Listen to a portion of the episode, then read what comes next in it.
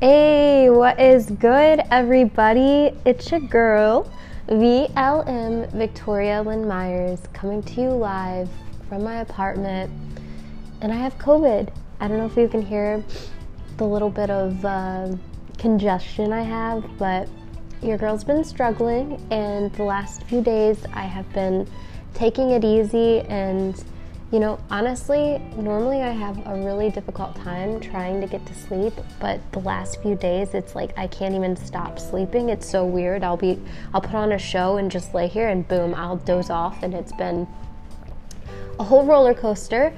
Um, but I think my mind is finally catching up to me, and I'm just kind of going crazy now being in quarantine for the last week. And you know, I'm very thankful that I have the job that I do to where this doesn't affect me too much, but I'm dying to create. And whenever your job centers around you looking and feeling your best, and then you just don't, it's like, what do you do? But anyway, enough about me. It's Friday, a few days before Christmas, and it's been forever since I recorded a podcast, so I figured why the heck not, and you might be hearing a lot more from me over the next few days, because who knows what else I will be able to do given the state of my health at this point and everything else. So anyway, you know the drill. Welcome back. If you're new here, hi, and if you're not, hi. Thanks for tuning in. We always give ourselves a round of applause, so here we go. Woo! Fuck, baby, fuck! We made it! We freaking made it. How is everybody today? I have been on a coffee kick. Uh, if you don't know me, I used to drink tea a lot. I still do. I love me a good cup of tea, don't get me wrong, but ever since I got back from Tulum and I had some bowel movement issues, coffee has been, I don't know, a game changer. And it doesn't even, I don't even know if it necessarily helps with all of that anymore. Not too much T M I or whatnot, but I don't know. I just love it. So sitting here on my couch, got my mic, so hopefully the sound quality is better than usual, and I got my coffee in hand. So anyway, not even too sure what I'm going to talk about today. I've been having a lot of thoughts. You know me, deep thinker. Been trying to be more present. I just think that's the key to my development moving forward, just given my background. If you don't know me, I was born and raised in a religious cult and moved out at seventeen, went to a religious college for like a year and a half, um, was in a bad situation in terms of relationships, you know, and all of that. Got out of all of that, started a new life practically. Um, now I do digital social media type stuff, influencing, OnlyFans, the whole nine yards, TikTok, and eventually, hopefully soon, assuming my imposter syndrome and nervousness don't get the best of me, I will be on YouTube officially. So fingers crossed. I know I've been talking about that for quite some time, and I don't know why, but I'm terrified of YouTube. I, I feel like it's it's like a third... third wall almost, or what do they call it? It's like it's it's cracking a glass for me almost. It's like it's really hard for me to be vulnerable and real. And I have this like idea in my head of like, excuse me, once I get X, Y, and Z situated, or you know, once I get my apartment looking exactly how I want it, or you know, all of these all of these different scenarios, then I will start this. But if the past has been any indicator, there is no perfect time, and you've just gotta start, and it's a calculated risk. And you know, I'm I love my calculated risks. I'm a I'm a preacher of that. Uh, so hopefully I can start doing that, because I think it would be really good for me in my development, and I think it's good to just put yourself out there. For some reason, it's really easy for me to create a podcast because it's not the visual element, but I feel like it's really hard, and maybe this is a way for me because I haven't accepted myself fully, you know? I think a lot of times when we when we judge other people or when we expect these things, I think it's really important to dive into why we're feeling this way. I think we end up rejecting ourselves in so many ways uh, without even realizing it, and I think that's where a lot of people's abandonment issues come from, is because we end up abandoning ourselves. I think so many people are so afraid of other people leaving them because they don't know how to have their own back and how to stabilize themselves and how to validate themselves. And that's been something I've really, really been working on and struggling with. And that's kind of why I haven't posted a podcast in a while, is because I, I felt like I was becoming... It's a hard balance, okay, when you're a content creator and you have so many thoughts, and especially the stark contrast between my Instagram and who I am in terms of like visually visually titillating images, and then my actual ideals and morals and just who I am internally. They're just so different, and I think as I evolve, they're going to become more and more similar. I think it's just hard because I don't know how to put this into words. This is just going to be a long tangent, and I'm apologizing in advance. Hopefully all of this makes sense, but it's just, I don't really have like a theory or theme more so for this episode. It's just going to kind of be me talking at you, um, and I always love your feedback, so if you have anything to add, always D M me, but... It's really hard for me because of the contrast. I think it's it's it's easier when like there's not as much of a gap, but when I go from like, you know, on TikTok and Instagram, it's very provocative type images, and maybe not like as explicit as, you know, some people are, but I mean in nature it's solely images. It's not really my thoughts or ideals, and a lot of times in my captions there might be, but I mean generally speaking, it's mainly just images, and on TikTok, it's just me looking sexy and lip syncing to stuff. It's not my ideas and, you know, my values. And so for some reason, it's it's harder for me because of that huge disconnect, you know, between the two. And I think the original reason I started this podcast was because my first TikTok, when it blew up before it got banned, Um, it blew up because of my ideas and my thoughts and my story, and that was incredibly uh, cathartic for me because I had never had anything like that. I know I had I had had people in my life at that time that had heard my story, and I was always surprised whenever I would tell my story, and people would be, you know, shocked or, you know, very uh, they wanted more, they wanted to hear more, you know, and I loved that. But you know, it's one thing for it to be people that care about you in real life, and it's another thing for it to be the internet and to be received so well and welcomed with open arms, and to kind of cur- curate like my own community that cared about me not only for being attractive but for also like my ideas and my story was, again, cathartic as hell. Um, but as I've evolved and as I've grown, and I've grown so much this year, Uh, one thing I've really been working on with my therapist was the idea of validating and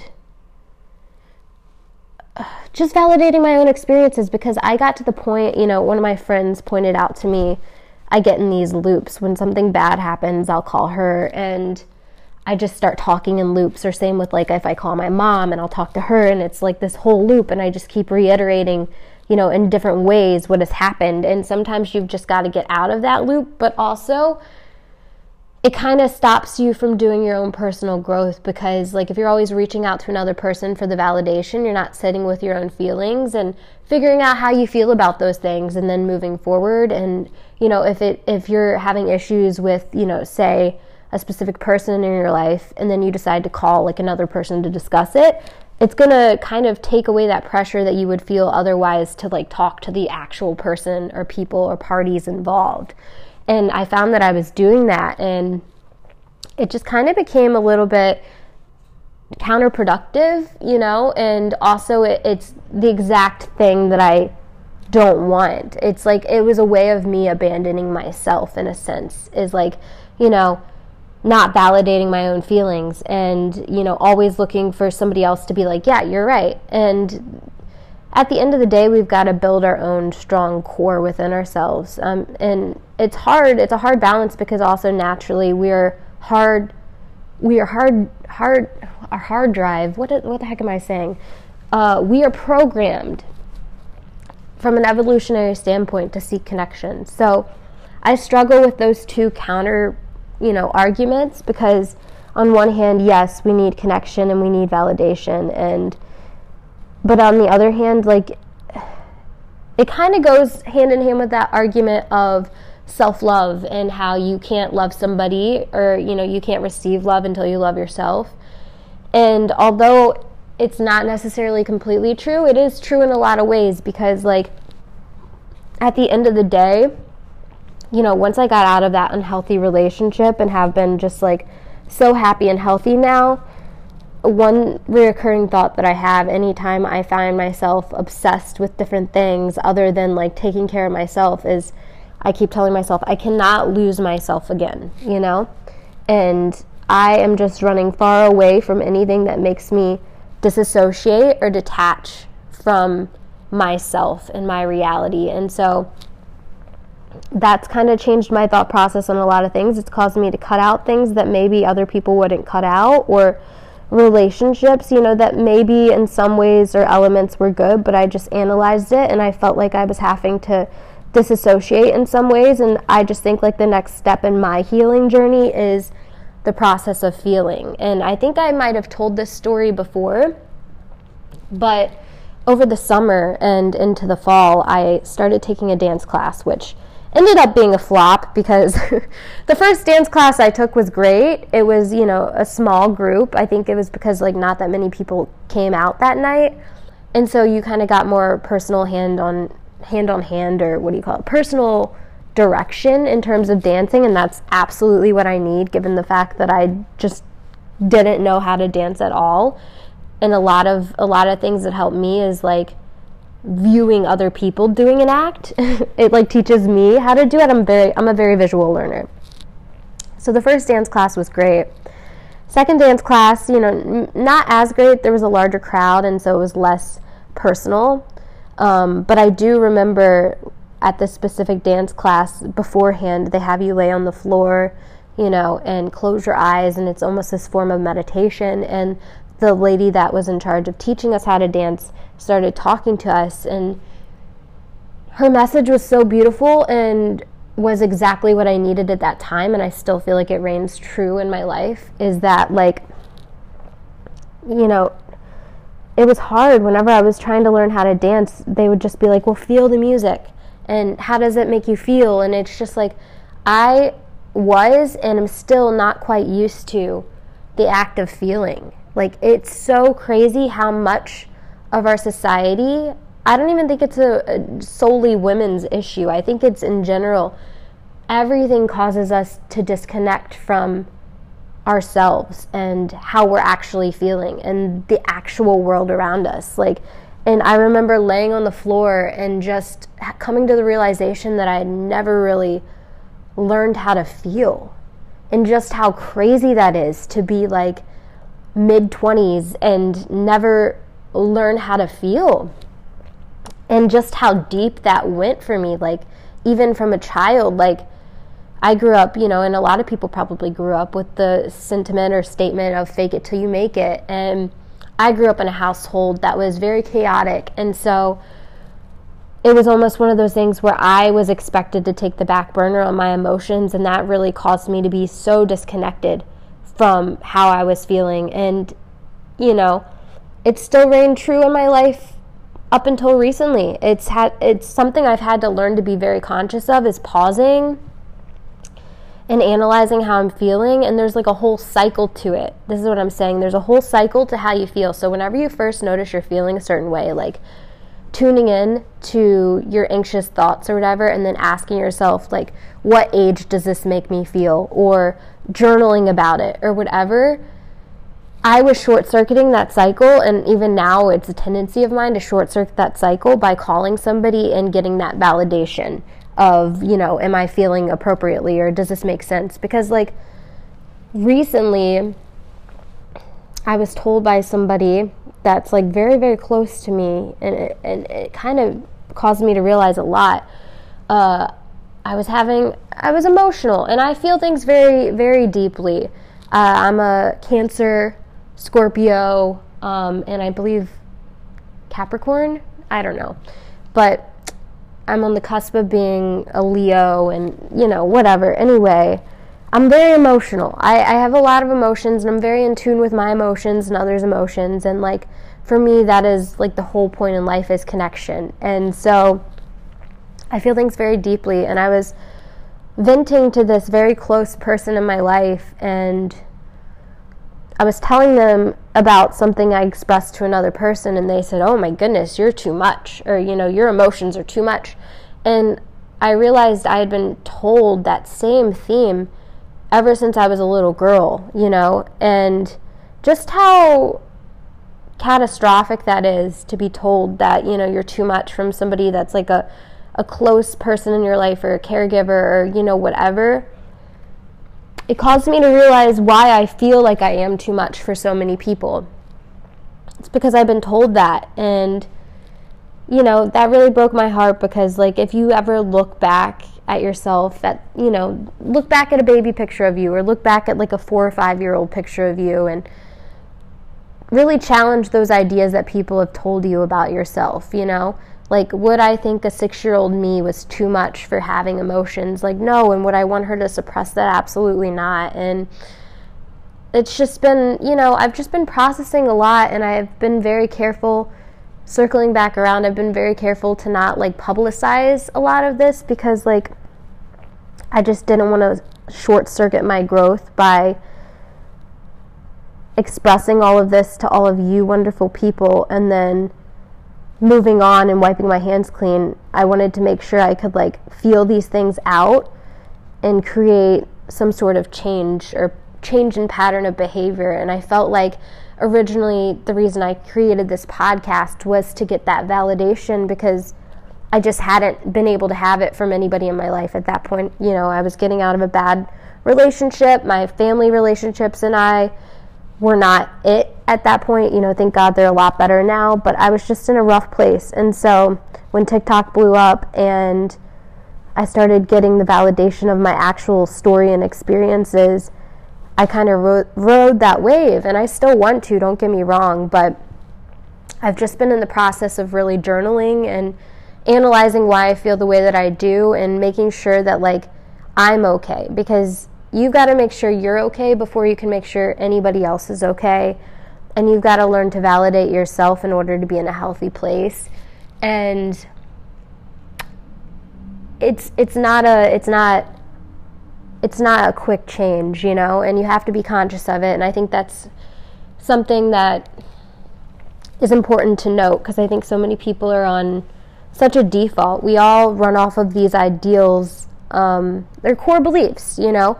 My therapist helped me with this, and this has been something I've been super conscious of, is, like, analyzing what the core beliefs are in your life that you believe about yourself, and then looking for ways to dispel those things. Like, if you believe you're unlovable, or if you believe your emotions are too much, but, you know, you reach out to a friend and they hold space for you, then challenging that core belief that, hey, maybe you're not too much. And also realizing that things are a mirror. Like, if you crave vulnerability and honesty in relationships, you've got to be vulnerable and honest. And at that point, I think we just have such an op- like an opposite approach to relationships in general, because, like, you know, the approach growing up and even into my young adulthood was, you know, almost these games. You play these games, and you pull away if somebody else pulls away, and, you know, whatever. And it's just such an opposite approach. Like, if you're always presenting as a person everybody else wants to see, right? Like, if you grew up in an environment, I'll, I'll get I'll get to the point. If you grew up in an environment that caused you to wear these masks based on who you're around to make other people happy so that you receive love, that's how you're going to start forming your relationships in your adult life, right? But then you always wonder if people are there for you, or if they're there for the version of you that you've curated for what they want. And at some point, in order to de- achieve something real, and also to not abandon yourself, you have to learn to be vulnerable and real with people, and have your own back, and say, you know what, like, I'm going to put myself completely out there. If it doesn't work out, it doesn't work out. But at the end of the day, like, I know that I have myself, and You've got to give people a chance to love you for who you are and not the versions you've created. And it's just, we have, again, such a counter approach to, like, how we should approach relationships, love, et cetera. Because, like, it never gives anybody an opportunity to show up for you. And I think that's part of it, right? Is that, like, it's this fear that, you know, if I live this curated version of myself, then no one can actually reject me for being me. So it's almost safer in that way. But then you're a shell of a person. So I just would challenge you to really challenge how you show up in your relationships. You know, make sure you're not short-circuiting your emotions by seeking external validation. Um, and this is something we all struggle with, and I don't think it's talked about enough. And really making sure that you're not abandoning yourself. I think, like, we just abandon ourselves in so many ways. And like I said, our society causes us to be so detached from our own reality all the time. I mean, as women, we're told to be small and be quiet, and as men, I, I, I mean, I can't speak on the male experience per se, but I know your, you know, your emotions are suppressed, and I just can't even imagine the long-term effects that that has. And I think, again, we're all craving connection and security. And the crazy thing is, is you may connect deeply with somebody, right?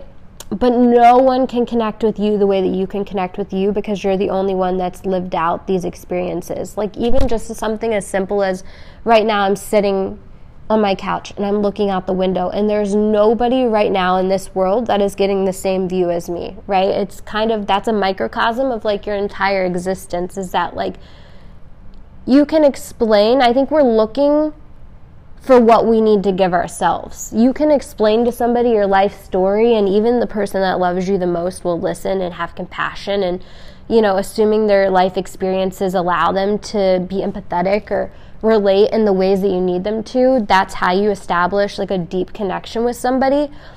But on the opposite end of the spectrum, like, no one will ever be able to provide you that connection that you can provide yourself, if that makes any sense. So don't abandon yourself in whatever you're going through. Uh, and I promise you, like, all of your relationships will thrive because of that. Because ideally, you know, friendships, relationships, romantic or not, you're individuals. You have to be an individual at the end of the day. In order to maintain a healthy approach to anything, you have to know at the end of the day that you will be okay and that you've got yourself. And if you're disassociating or detaching from all of your emotions and feelings, you just are not going to be able to do that.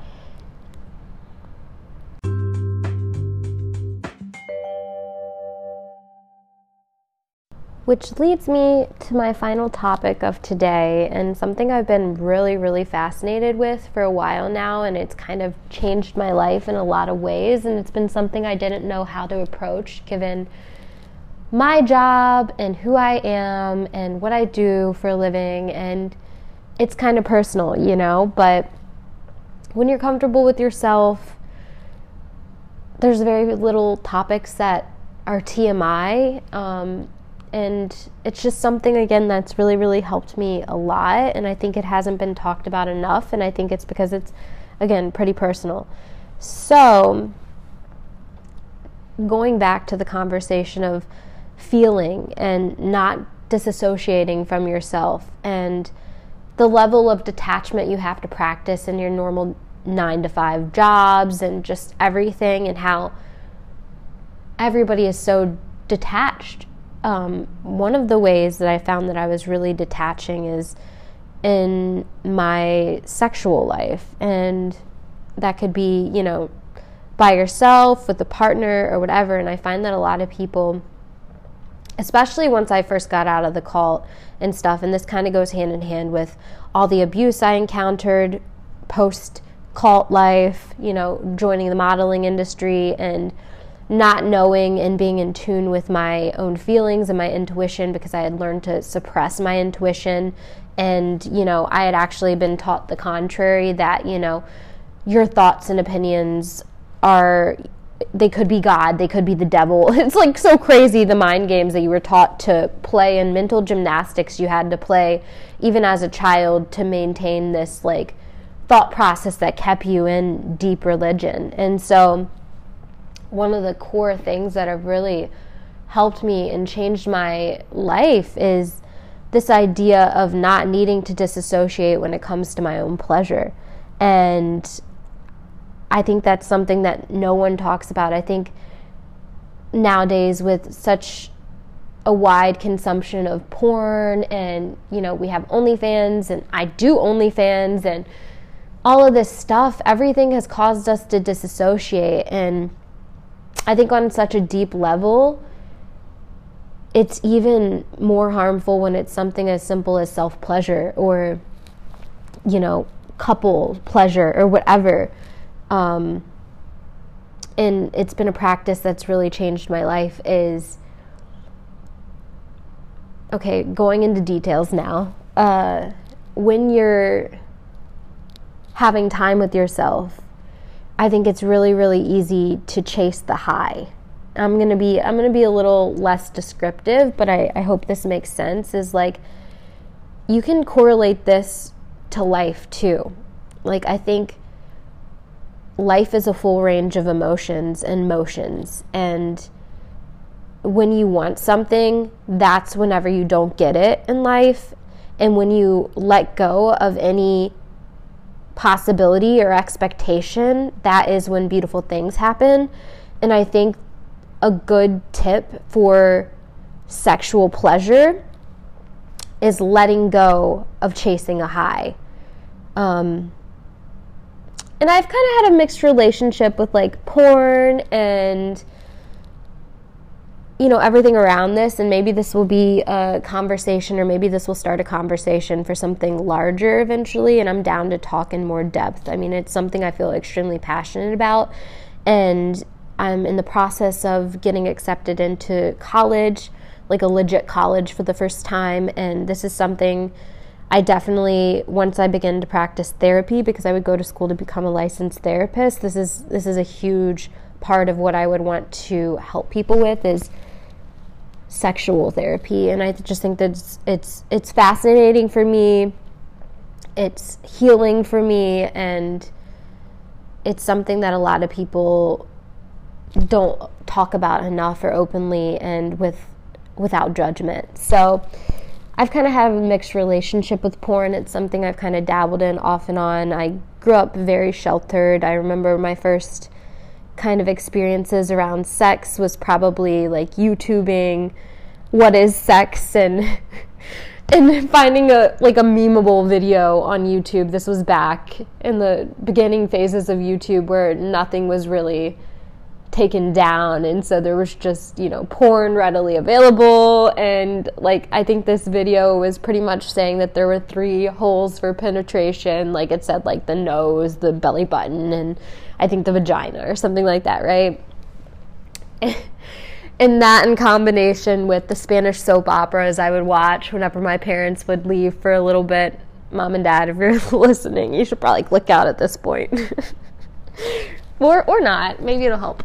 Um, but anyway, uh, you know, you get your, you get your education however you can, and depending on how open your family and your environment is around sex, you know, obviously we all have different experiences, but mine was a very, uh, you know, I think a lot of people in the cult, especially men, were taught to just get it over with and, you know. And even now, I mean, maybe it's not even solely like a super hyper-religious thing. Maybe it's just in general we feel this need to rush and get it over with. And there's maybe some shame around our own pleasure. But I would argue that's another way that people abandon themselves is is is that shame. And I would I would challenge you to analyze why you feel shameful. And I think like a lot of it goes into what you're consuming too. I, not to get too hyper fixated on, you know, and no judgment here. I think there's pros and cons to everything, and I think there's pros and cons to porn consumption. And I think the biggest thing is making sure it's ethical, because so much, and again, it goes kind of, it's kind of hard to figure out what is and isn't ethical um, when it comes to the porn industry, because there's just so many fucked up scenarios. But anyway, uh, challenging yourself to be present and take your time and not chase those highs has been a game changer for me. It's it's it's been something where, you know, say you're in the moment, say you're pleasuring yourself, and it's natural to want to go after whatever feels good, but just allowing yourself to feel everything completely. Feel feel the good and then notice it go away a little bit. And if you hang in there, instead of trying to chase that high, it's that much better, and that is a full circle of life. Um, is not chasing a high and allowing things to come and go and being an observer of your thoughts or your body or your pleasure and not chasing anything and just allowing it to come and go in waves. And it's just been a game changer. And with that, I've been using manifestation and stuff. So if there's something you want to happen, I will use that when it comes to self-pleasure or whatever. But I just think, like, for me, the conversation around sex and all of this is so important, because I've, as somebody that does OnlyFans and does post provocative images, it's one of those things that's made me into being consumed rather than being a full-bodied person. And I just think, for me, like, I'm such a sexual person, just in general, that, like, it's really weird to be a product but not be viewed full bodily, even by myself. And I think what's really helped has been pausing and tapping into those feelings and using breath work and really bringing yourself back to the present moment. And for me, a huge thing has been, like, not watching or consuming porn, um, and trying to, like, think and be in the present, you know, whenever I am taking care of myself or whatever. And I would just challenge you all to do the same. I think it's just really healthy. Um, so yeah, that's kind of where I'm going to leave this one. I hope that all made sense. Um, I would be down to have more of a open discussion when it comes to sex and body image and masturbation and everything like that. And I just think, like, the more you talk about it and the more you're just honest and open, the less taboo it is, and the more the more other people feel comfortable to talk about it. And I just think with the rise of everything and the rise of disassociation, and we're all going through stuff, and mental health and a nine to five and all of this stuff, everything causes you to disassociate in life. And I think the more that we can remain present, especially in these personal areas, like, it'll be easier to apply those principles to everyday life. And just learning to not chase the highs and to accept it all and to just breathe through stuff, and really using breath work. You should look up breath work techniques. Not to get, I don't know where this journey is leading me. It feels very uh, spiritual, and maybe I'm a naturally very spiritual person. I don't think I'm like, I'm not religious per se, but I do think, like, I don't know, your body is a temple and it deserves love and admiration, and it starts with you in every way, shape, and form. So hopefully this helps you all. If you need anything, as always, my D Ms are open. There's a new feature here on Anchor. I, I added it to my bio on Insta, where you can send me voice memos and ask me questions. I think I might do, like, a a sex podcast, like a sex podcast episode, just because this is, like, I love talking about this stuff, and it's not something I've talked about because of fear of other people thinking whatever way that they're going to think. But at the end of the day, I don't really care, and if this can help somebody, then it helps somebody, and regardless, it's helped me a crap ton. So hopefully it helps you all. If you need anything, reach out. Wish me luck on this COVID journey. Um, and we will talk soon. Love and light, Tori.